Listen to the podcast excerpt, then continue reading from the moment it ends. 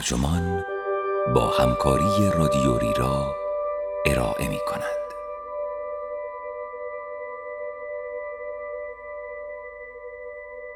استیو جابز هم می‌خواست روزش را با سقرات بگذراند.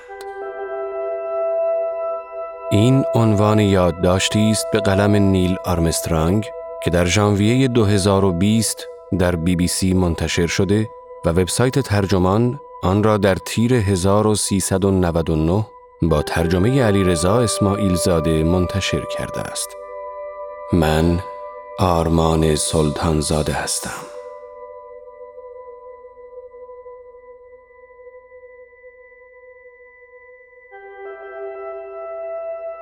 از استیون هاکینگ نقل شده که فلسفه مرده است. شاید راست می گفت. واقعا فلسفه قرن بیستم جایی در جامعه نداشت. حرفهای فیلسوفان برای مردم مجموعاً مشتی اصطلاحات نفهمیدنی بود. اما امروزه چه؟ لای کتابهای خودیاری را باز کنید تا نقل قولهای هایدگر و سارتر خودنمایی کنند. افراد سرشناس مردم را به خواندن کتابهای فلسفی ترغیب می کنند. جک دورسی بنیانگذار توییتر خود را رواقی می داند و جابز هم حاضر بود همه فناوری هایش را در ازای فرصت ملاقات با سقرات ببخشد. اما این همه عام پسندی برای فلسفه چه معنایی دارد؟ آیا متفکری که دو هزار سال از دوران اندیشه ورزیش میگذرد واقعا می‌تواند کمکی به ما بکند؟ آیا یک اندیشمند بحث برانگیز آلمانی که در قرن نوزدهم زندگی می کرده می تواند راهنمای ما برای رسیدن به زندگی خوب باشد؟ آیا مطالعه آثار ژان پل را می توان کلید دست یافتن به یک خیشتن تازه دانست؟ از نظر ناشران پاسخ همه این پرسش ها قطعا مثبت است. زیرا کتابهایی که فیلسوفان را در مقام مرشدهای خودیاری قرار می دهند به جدیدترین مد در کسب و کار انتشارات بدل شدهاند.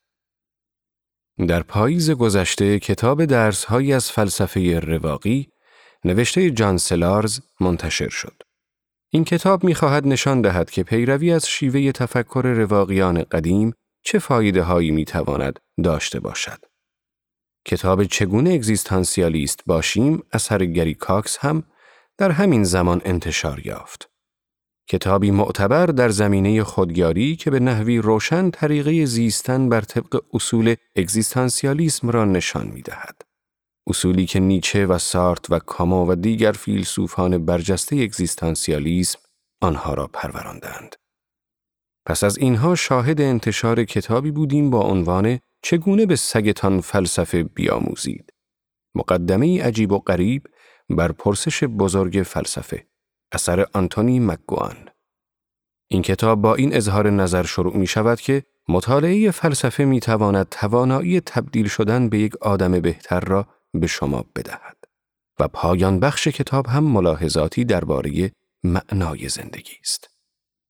همین تازگی ها برایان حال کتاب راهنمای اخلاقی درباره آخر و زمان زامبی زده را منتشر کرده است که از داستانی درباره زامبی ها به عنوان وسیله‌ای برای طرح بعضی از دوراهی های مهم اخلاقی استفاده می کند. دوراهی هایی که در اصل توسط فیلسوفانی مثل جان استوارت میل و امانوئل کانت مورد بحث قرار گرفتند. در هفته آینده هم باید منتظر انتشار اثری از بورلی کلاک باشیم با عنوان چگونه در عین ناکامی همچنان خوب زندگی کنیم. کتابی که از فلسفه و الهیات استفاده می کند تا نشان دهد که ناکامی یا شکست چگونه می تواند برای داشتن زندگی خوب به ما کمک کند. همچنین کتاب های زیادی از این دست هستند که از قبل در قفسه کتاب فروشی ها وجود داشتند. از جمله آنها می توان به راه ارسطو چگونه خرد باستانی می تواند زندگی شما را تغییر دهد اشاره کرد. یا به کتاب راهنمای اگزیستانسیالیستی بقا که در معرفی آن آمده است، کتابچه راهنمایی برای زندگی در قرن بیست و یکم، دورانی که هر بحرانی در آن همچون بحرانی اگزیستانسیال است. از دو کتاب هم می‌توان نام برد که از اندیشه های نیچه استفاده کردند. اگر نیچه بود چه می کرد و به خودت بیا نیچه برای روزگار ما. پس اکارت توله باید انگشت حسرت به دندان بگزد و دیپاک چوپرا باید از سر راه کنار برود. واضح است که حرف استیون هاکینگ فقید خیلی عجولانه بود وقتی که گفت فلسفه مرده است. چرا فلسفه دوباره مد شده است؟ با همه اینها یقینا دورانی وجود داشت که در آن دست کم در بین مردم عادی فلسفه به حال مرگ افتاده بود. طی قرن بیستم فلسفه را رشته خشک و بیروح می دانستند که تنها به اهل فن اختصاص دارد. قلمروی دشوار و پیچیده که متخصصان عزلت نشینش در آن درگیر مباحثی بیپایان درباره مفاهیمی مبهم هستند. دانشی که چندان ارتباطی با دنیای واقعی ندارد. پس چرا امروز دوباره فلسفه دارد در محیط خارج از دانشگاه شایع می شود و رواج عام می یابد؟ انجی هابز استاد فهم عمومی فلسفه در دانشگاه شفیلد دلیل این امر را رسیدن ما به مرحله بحرانی جهانی می داند. من فکر می کنم آنچه موجب رواج سریع و ناگهانی فلسفه شده است همان چیزی است که رواج شاخه های اخلاقی و درمانی فلسفه در دوران یونانی معابی را نیز موجب شده بود. در آن دوران نیز تغییرات عظیمی اتفاق افتاد. دولت شهرهای یونانی فرو پاشیدند و قدرتهای یک پارچه همچون اسکندر کبیر و امپراتوری مقدونی سر برآوردند. امروز مردم دوباره جهان را از لحاظ مالی، از لحاظ ژئوپلیتیکی و همچنین در زمینه تغییرات آب و هوایی در حال تحولاتی بزرگ می‌بینند. آیا لیبرال دموکراسی دوام خواهد آورد؟ آیا سیاره ما بقا خواهد یافت؟ در حقیقت پرسش های نگران کننده زیادی وجود دارد. در این روزگار نامطمئن مردم در جستجوی راهنمایند. جان سلارز نویسنده درسهایی از فلسفه رواقی قبول دارد که این می‌تواند یکی از عوامل علاقه روزافزون به فلسفه در مقام خودیاری باشد. به هر حال وقتی سلبریتی ها، روانشناسان، ورزشکاران، مشاوران کسب و کار و عارفان همگی کتابهایی در زمینه خودیاری می نویسند، چرا فیلسوفان ننویسند؟ سلارز می گوید من فکر می کنم در قرن بیستم و حتی تا اوایل هزاره کنونی احساسی از خوشبینی و پیشرفت وجود داشت. همه داشتند ثروتمندتر می شدند. می توانستی چیزهای بیشتری بخری و در واقع چندان درباره این وضعیت فکر نمی کردی. سپس وقتی که بحران اعتبار اتفاق افتاد، ناگهان خوشبینی از همه جا رخت بربست. این تصور از بین رفت که اگر ما همینطور که هستیم ادامه بدهیم، همه چیز روال خوب خودش را طی خواهد کرد. همه شروع کردن به فکر کردن به اینکه داریم چه کار می‌کنیم و چرا داریم این کار را می‌کنیم. و این گونه بود که اشتیاقی واقعی برای دریافت راهنمایی و هدایت در بین مردم گسترش پیدا کرد. فیلسوفان دوره باستان و دوره های بعد همیشه راهنمایی های از این سنخ ارائه کردند. و حالا ما به یک معنا داریم دوباره با فهمی بسیار قدیمی از چیستی فلسفه ارتباط پیدا می کنیم. بیدقدق زندگی کن. رواقی باش. فلسفه رواقی نظامی فکری است که در زمان ما رونق آشکاری پیدا کرده است. ریشه های این تفکر را به سقراط می رسانند. فیلسوفی متعلق به یونان باستان که پدر فلسفه غربی به شمار می آید. اما رواقیگری متأخر عمدتا مبتنی بر آثار سه متفکری است که در قرون اول و دوم میلادی زندگی می کردند. سنکا، مشاور نرو. اپیکتیتس، کسی که زمانی برده بود. و مارکس اوریلیس، امپراتور روم. علا رقم این واقعیت که رواقی ها معمولاً نسبت به ثروت فراوان نظر مثبتی نداشتند، امروز آثار آنان به جدیدترین مد روز در سیلیکون ولی تبدیل شده است. این باور وجود دارد که جک دورسی بنیانگذار توییتر از هواداران اندیشه رواقی است. همچنین استیو جابز بنیانگذار اپل زمانی گفته بود من حاضرم تمام فناوری هایم را بدهم و در ازای آن یک بعد از ظهر را با سقرات بگذرانم. کلیدی ترین اصول فلسفه رواقی به بیان ساده اینها هستند. از آن کردن به اینکه بسیاری از آنچه در زندگی ما میگذرد تحت اختیار ما نیست و پذیرفتن اینکه ما بخشی از یک کل بزرگتر هستیم که همان طبیعت است. جان سلارز یکی از بنیانگذاران هفته رواقی است. یک تجربه آنلاین جهانی که از سال 2012 به صورت سالیانه برگزار شده است. هدف از این برنامه این است که معلوم شود آیا فقط با یک هفته پیروی کردن از آموزه های رواقی ثمره روانشناختی محسوس و قابل سنجشی نصیب افراد می شود یا نه؟ نتایج نشان می دهد که بله می شود.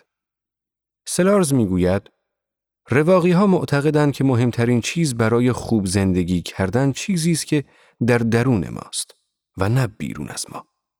کاری که باید بکنیم ساختن شخصیت و ذهنیتی درست برای خودمان است. زندگی خوب چندان ربطی ندارد به خرت و پرت هایی که در تملک داریم یا چیزهایی که در جهان بیرونی بر ما میگذرد. به یک تعبیر، اصلی ترین توصیه رواقی این است. درست فکر کن. اگزیستانسیالیسم حوزه دیگری از فلسفه است که همچون بستری برای استخراج درسهای زندگی نگریسته شده است.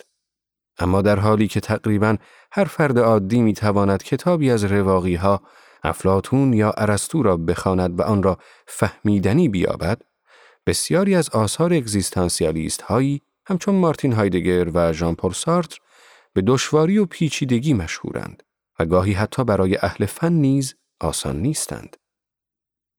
گیلبرت رایل، فیلسوف برجسته بریتانیایی، نقد سال 1928 خود بر کتاب هستی و زمان هایدگر را که یکی از متون کلیدی در فلسفه اگزیستانسیال است، با این آن به پایان برد.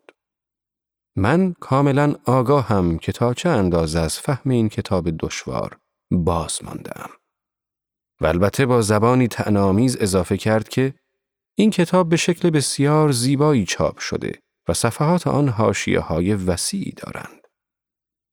اگزیستانسیالیزم فلسفه نیست که بتوان توضیح مختصر و سادی از آن ارائه کرد. در واقع حتی بعضی از فیلسوفانی که به عنوان اگزیستانسیالیست شناخته شدهاند خودشان این برچسب را نپذیرفتند. انجی هابز توضیح می دهد که اگزیستانسیالیسم روی کردی فلسفی است که نقطه شروعش سوژه فردی انسانی و تجربه های زیسته اوست. تجربه های از قبیل افکار، احساسات و اعمال. به تعبیر موجز سارتر، هستی یا اگزیستانس مقدم بر چیستی است. آزادی و اصالت دو ارزش مهم در تفکر اگزیستانسیالیستی هستند. چالش زندگی انسان این است که با شورمندی و خلوص و شجاعت در جهانی زندگی کند که فراتر از معنایی که افراد به آن می‌دهند هیچ معنایی ندارد و اغلب اوقات پوچ و بیهوده به نظر می رسد. البته این بدان معنا نیست که می توانیم اگزیستانسیالیسم را ملغمی از عبارات پنداموزی از جنس به ترس و انجام بده ببینیم. در واقع به اعتقاد هابز ما باید نسبت به کوشش هایی که هر نوع فلسفه ای را به صورت چکیده و خلاصه وارد کتاب های عمومی فلسفه می کنند محتاط و هوشیار باشیم. او می‌گوید کتاب هایی وجود دارند که خلاصه ای از اندیشه های فیلسوفان مشهوری مثل افلاتون، نیچه یا دیگران را ارائه می دهند. چنین کتابهایی باید این واقعیت را صادقانه آن کنند که آنچه که به شکل ساده و مختصر عرضه می کنند در واقع نظامهای فکری بسیار پیچیده، دشوار، قامز و گیج کننده هستند. این کتاب ها باید صادقانه از آن کنند که فقط نوعی چشیدن طعم فلسفه هستند. نوعی فلسفه رژیمی. فلسفه رژیمی لازم نیست حتما بیش از اندازه آمیانه شده باشد. بلکه می بایست به گونه ای باشد که دامنه و کوه پایه از قله اورست فلسفه را به مخاطب عرضه کند. زیرا فلسفه در حقیقت بسیار دشوار است و به قلهی بسیار بلند شباهت دارد. به علاوه این کتاب ها باید این نکته را هم برای مخاطبان خود روشن کنند که فلسفه حتی در عالی ترین سطح چوب جادو نیست که با پاشیدن گردی سهرامیز زندگی ما را سر و سامان بدهد. با وجود این این کتاب ها پرفروشند و اقشار مختلف مردم طالب آنها هستند. کالین کولتر یکی از ناشران انتشارات بلومزبری می‌گوید این نوع کتاب ها یک دست مشتری های خاص ندارند. مشتری های از هر سن و سال را می دید. این گستره دایره مخاطبان در واقع انعکاسی از عمر طولانی فلسفه و همچنین نشان دهنده این واقعیت است که پرسش های فلسفی هر کسی را در هر مکان و هر زمانی مخاطب خود قرار می دهند. اگر بتوانید نویسنده درستی را پیدا کنید که مطالبش را در زمان درست و درباره موضوعی درست می نویسد، پس موفقیت در دستان شماست. در همین راستا سلارز ابراز امیدواری می کند که این کتاب ها بتوانند همچون مدخلی باشند که مخاطبان را به جستجوهای فلسفی عمیقتر هدایت می کنند. او می گوید گذشته از اینها به نظر من اگر کسی بتواند از یکی از این کتابها مطلبی بیاموزد که در برخورد با فشارها و گرفتاریهای زندگی روزمره کمکی واقعی به او بکند پس ضرری در خواندن این کتابها نیست.